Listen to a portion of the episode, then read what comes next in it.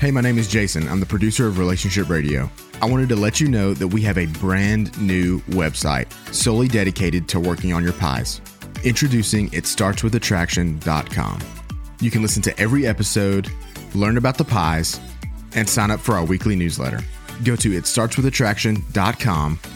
It starts with attraction, one word. Itstartswithattraction.com to get signed up today.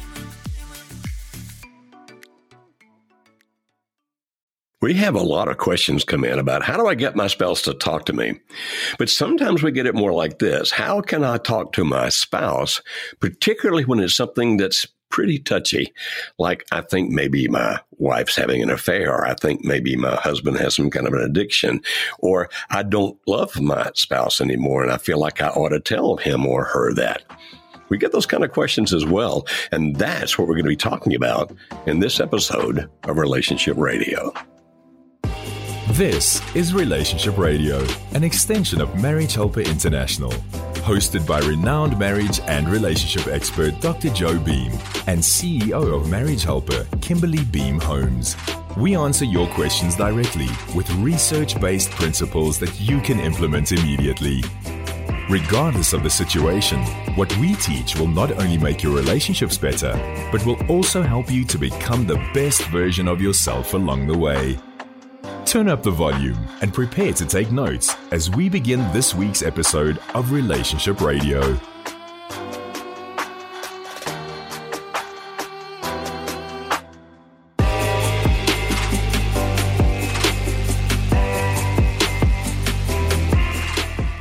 So, Kimberly, you know we get these kinds of questions all the time. Oh, by the way, let me make sure you guys know who we are. I'm Dr. Joe Beam with MH International, and this is my lovely daughter, Kimberly, who is also my boss.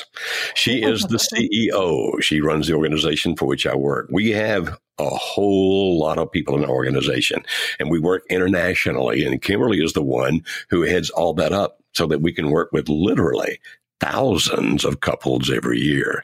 So quite a good leader she is without a doubt and also finishing up her phd in psychology is that correct psychology yep psychology Oh, that's wonderful. So she'll be our resident psychologist, and I'll be our resident uh, sex expert because that's what my degree is in. So we'll have fun helping people in all kinds of ways.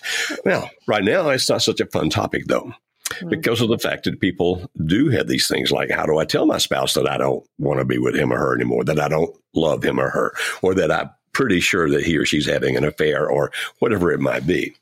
Now, if that's going to happen, we're going to give you three things to think about before you start that conversation. And the first has to do with environment. Mm-hmm. So, what do you mean? What you want to do is to have an environment that is calm and at peace. And you think of it in two E's environment and emotions. In other words, you don't want to bring this up when you're fighting about something else or when you're both tense about something else or both worried about something else, because those emotions, if they're already activated, if somebody's already in an emotional state to begin with, and now you want to tell them something you think they're going to react negatively to or that you might want to fighting about, it's not it's like you're not starting down here anymore. You're actually starting from up here and it's going to get worse and worse and worse. Therefore try to find a situation where that you can be at peace. And when we say environment obviously not with people all around you, other distractions occurring, not with the children right there, and not even in a restaurant if you can help it where other people might overhear.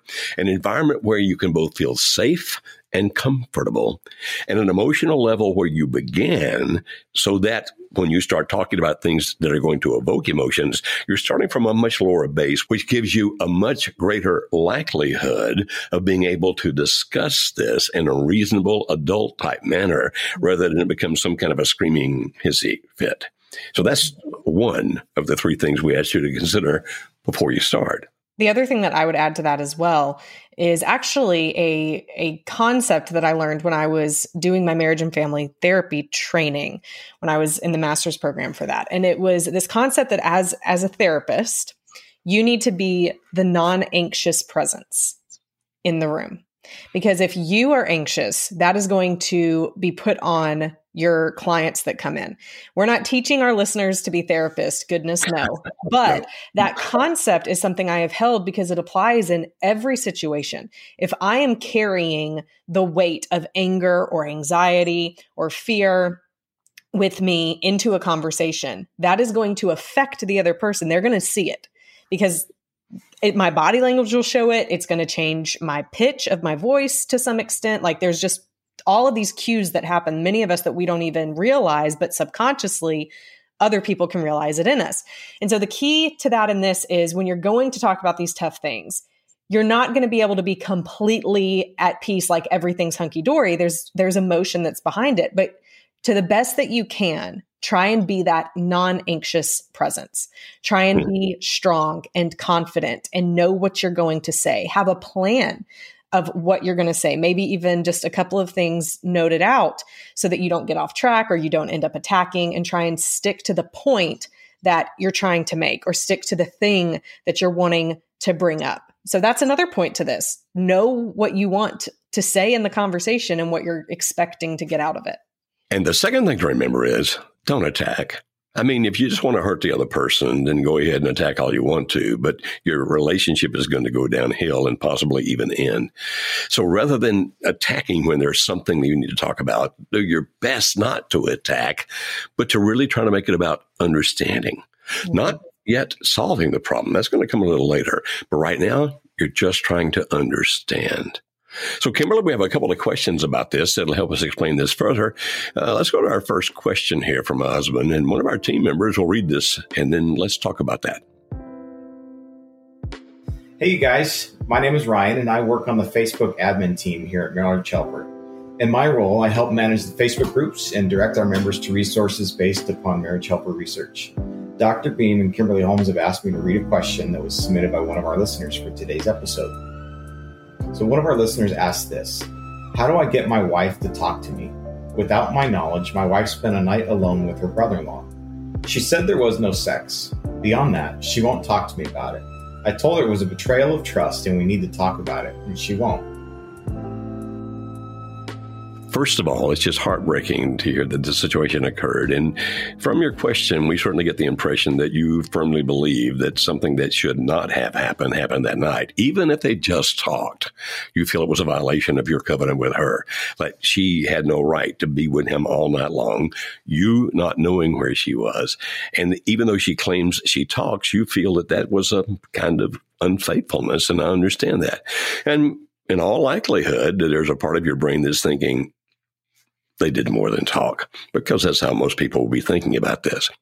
Now, I know you want to talk about it, and I would say that talking about this is going to be crucial if you're going to actually move your relationship in a positive direction because right now it's definitely not in a positive direction. But, and this is going to be hard to do because you're hurt it makes it appear from way you asked the question when you said, I told her it's a betrayal of my trust and that she needs to talk about it to me. Do I think that's a fair statement on your part? Sure. Do I think it's the wisest way to start that conversation? No. Because when you do that, it it's an attack. You betrayed my trust. We need to talk about it. Mm-hmm. And when the other person feels attacked, they're much more likely to become defensive, which obviously she has done, where she shuts herself off behind that wall where she's not telling you anything about it. Because you've already used words like, you betrayed me. You can imagine what she's thinking in her head about what else is he going to say? What else is he going to feel? What else is he going to think?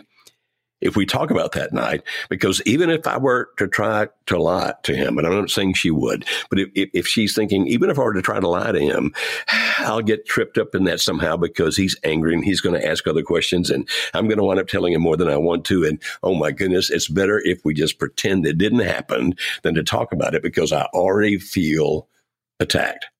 Now, did you hear me? I don't blame you for what you said. I'm not saying it's a bad thing that you said it. I'm saying it's not the way to solve the problem. So instead, and this is going to be really hard to do in your situation, but it appears you really love this woman and want to make it work.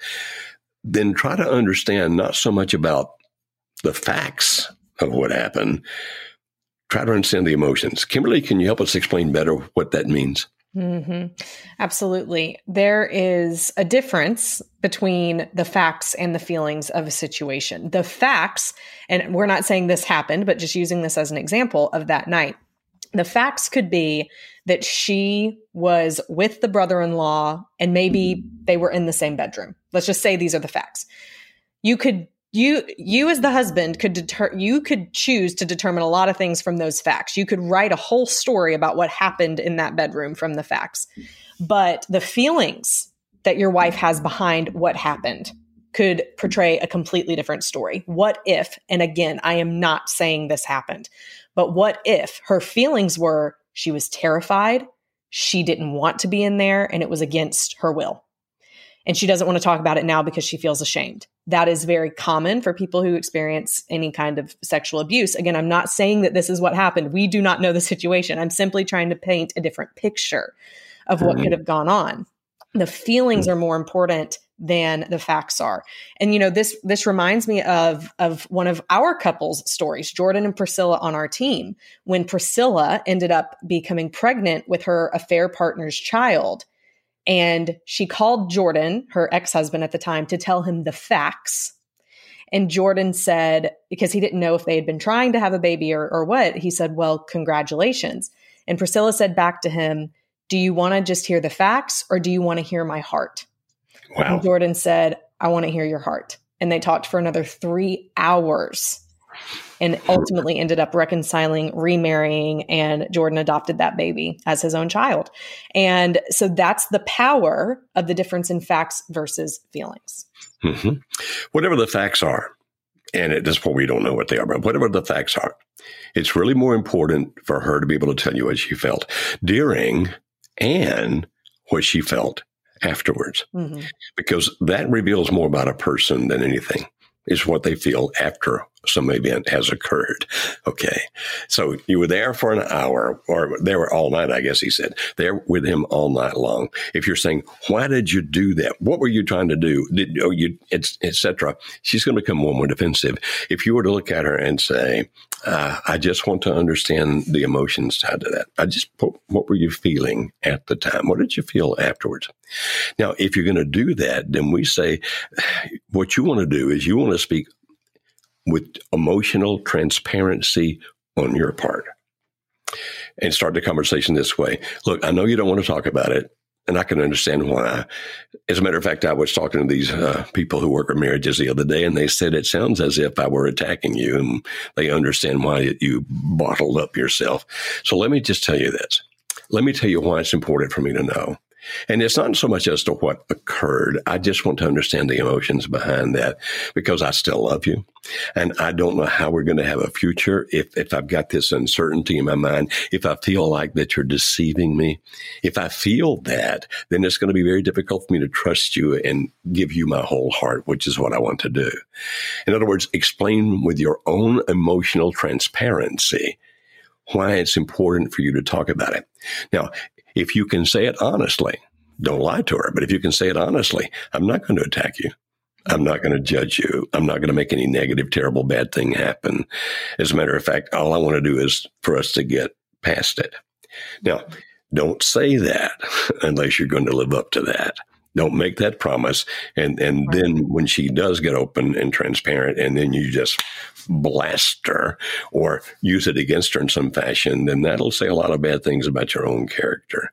Mm-hmm. So the goal is to understand the emotions. The problem can be solved later. So, Kimberly, do you think that's the best path forward? Uh, by the way, how tough is that going to be for him to do? We don't know him, but in general, how tough would that be for a person to do?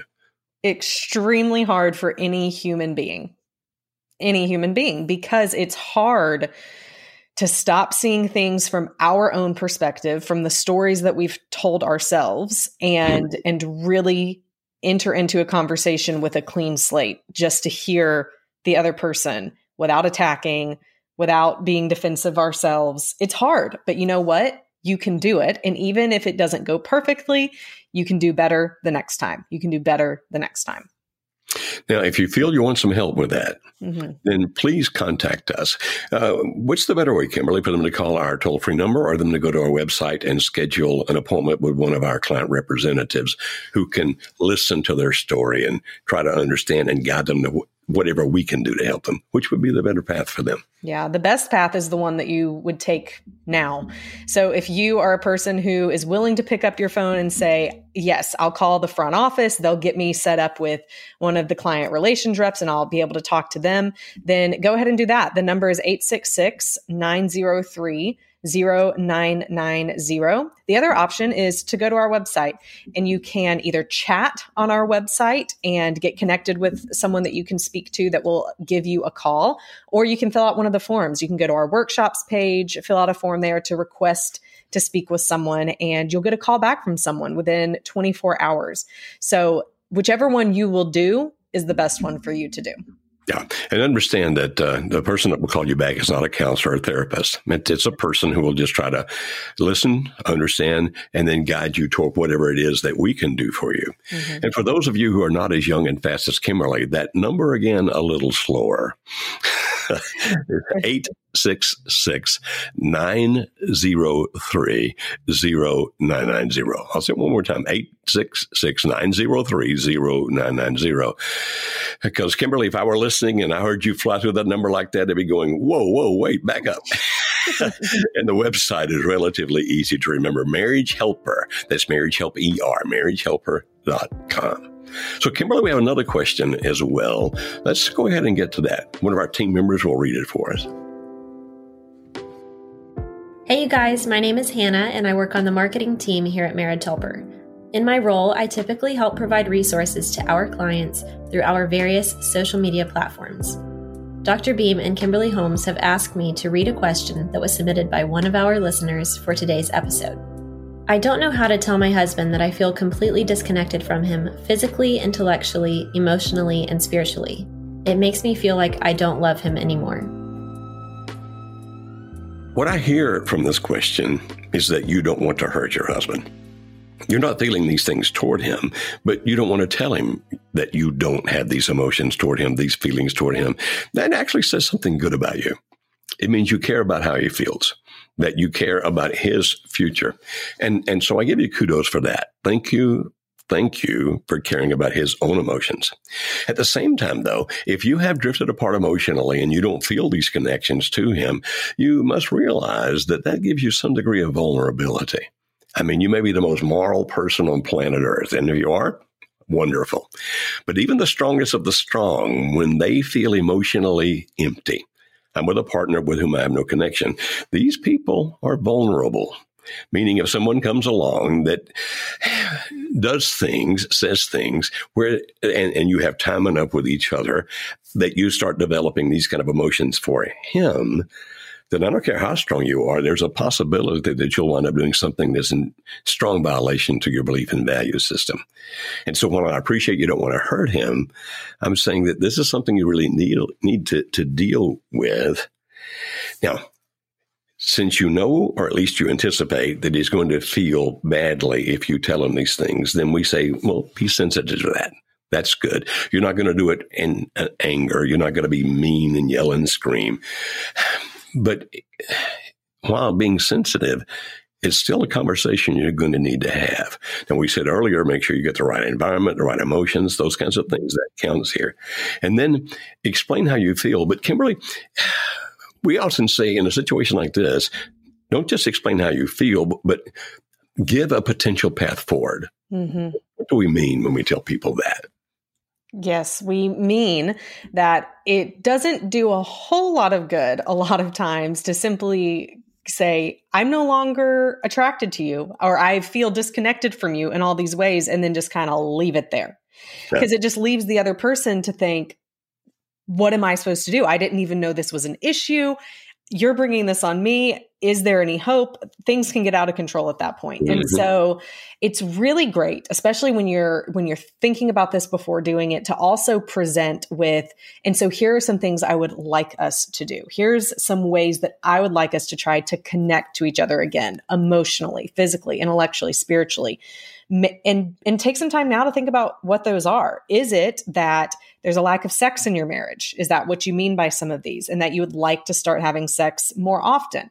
Use that in in the conversation. I would like to connect more by having sex more often or going on a date once once a month or whatever it is that you are seeking for.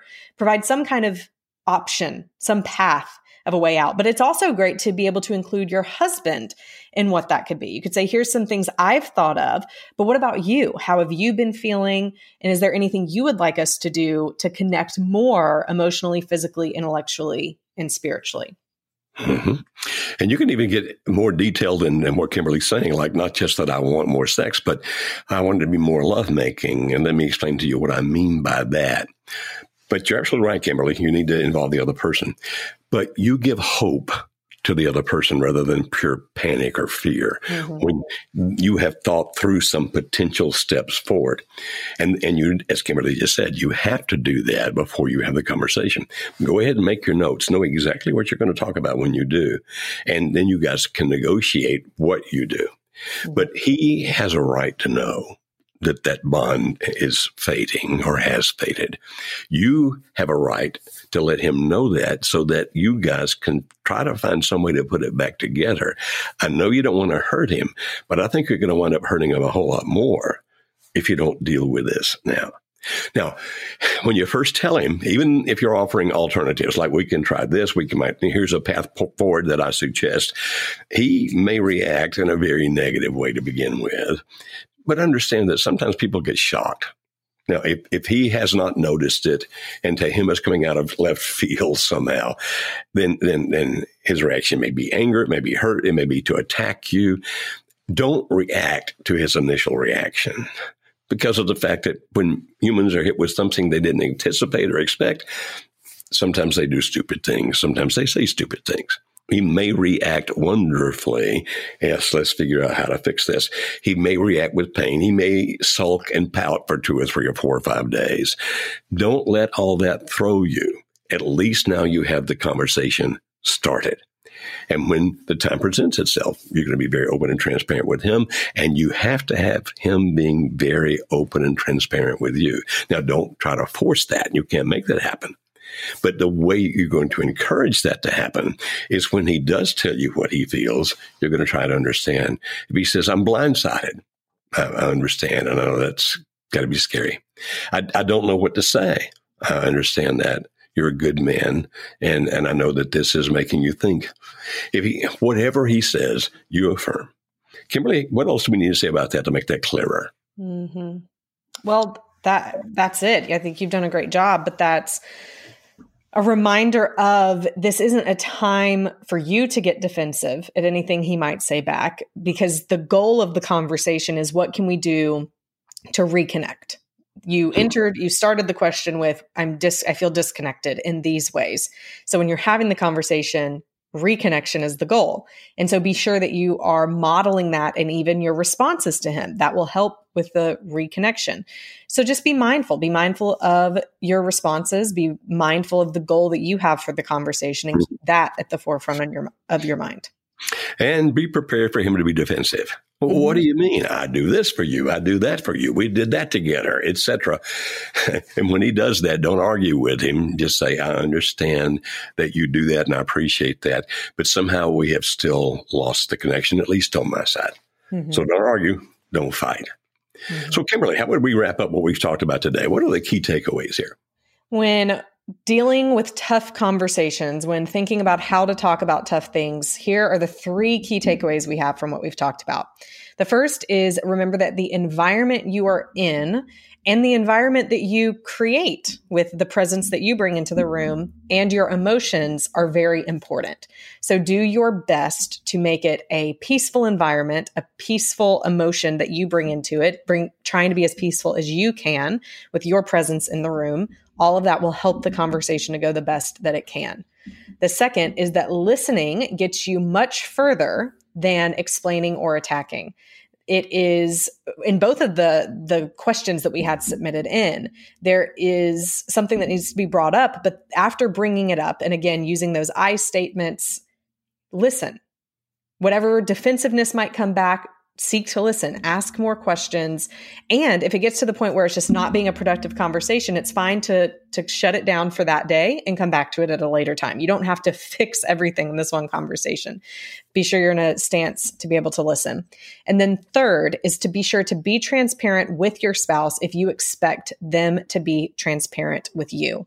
And then a bonus key takeaway is thank your spouse for when they open up to you, for listening to what you have to say, for trying to work through the tough things with you. When that happens, show your appreciation through word and action. It reinforces those positive behaviors that you're wanting to see over and over again. Now, if you've listened to this and you're thinking, I heard you, but I don't know that I can do this. I, I, want more information. I want to talk to somebody that can help me think this thing through. Again, you can contact us at Marriage Helper. That's Marriage Help ER, marriagehelper.com.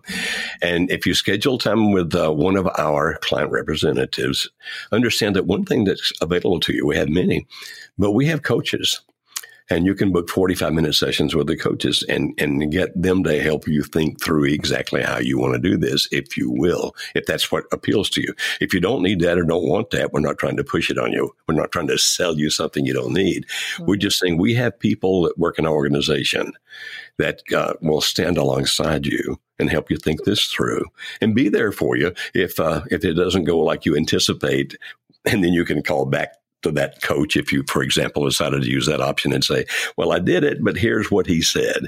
And the coach can help you calm down, think it through, plan your next step, those kinds of things.